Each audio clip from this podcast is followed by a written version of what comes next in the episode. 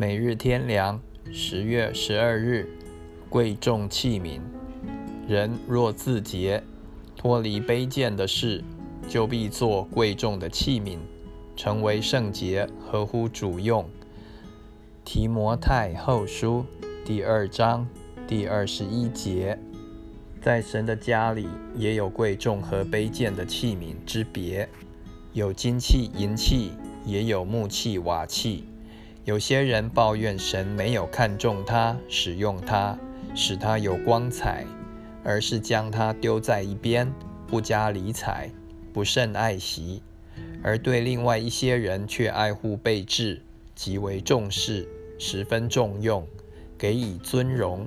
这是什么缘故呢？这问题乃在于自己是什么样的器皿，就受到什么样的待遇。如果将木器、瓦器放在华美的台子上，甚高贵的香膏是很不相宜的；照样将金器、银器丢在墙角下，甚粗劣之物也很不合适。所以不能怪神怎样对待自己，只要自己改变，并且有值得改变。圣经说：“人若自洁。”脱离卑贱的事，就可以做贵重的器皿。因为人常做卑贱的事，常与卑贱的东西混在一起，就使自己成为卑贱了。不但行事，就是多听、多看、多想那些事，也会使自己成为卑贱。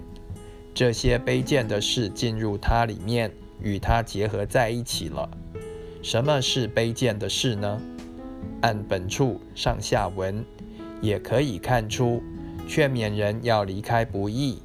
十九节，逃避少年人的私欲。二十二节，无知的辩论。二十三节，与人争竞。二十四节等。那也就是说，一切属肉体、情欲、世俗、不义的，都是卑贱的事。什么是贵重的事呢？这里提到热心祷告、追求公义、信德、仁爱、和平，都是贵重的事。那也是神的事，属灵的事，向主的事是贵重的事。如果能脱离卑贱的事，不看、不听、不想、不做，而专追求圣洁、敬虔的事。就必做贵重的器皿，合乎主用，不但在今世，也在来世，神的国里得尊荣。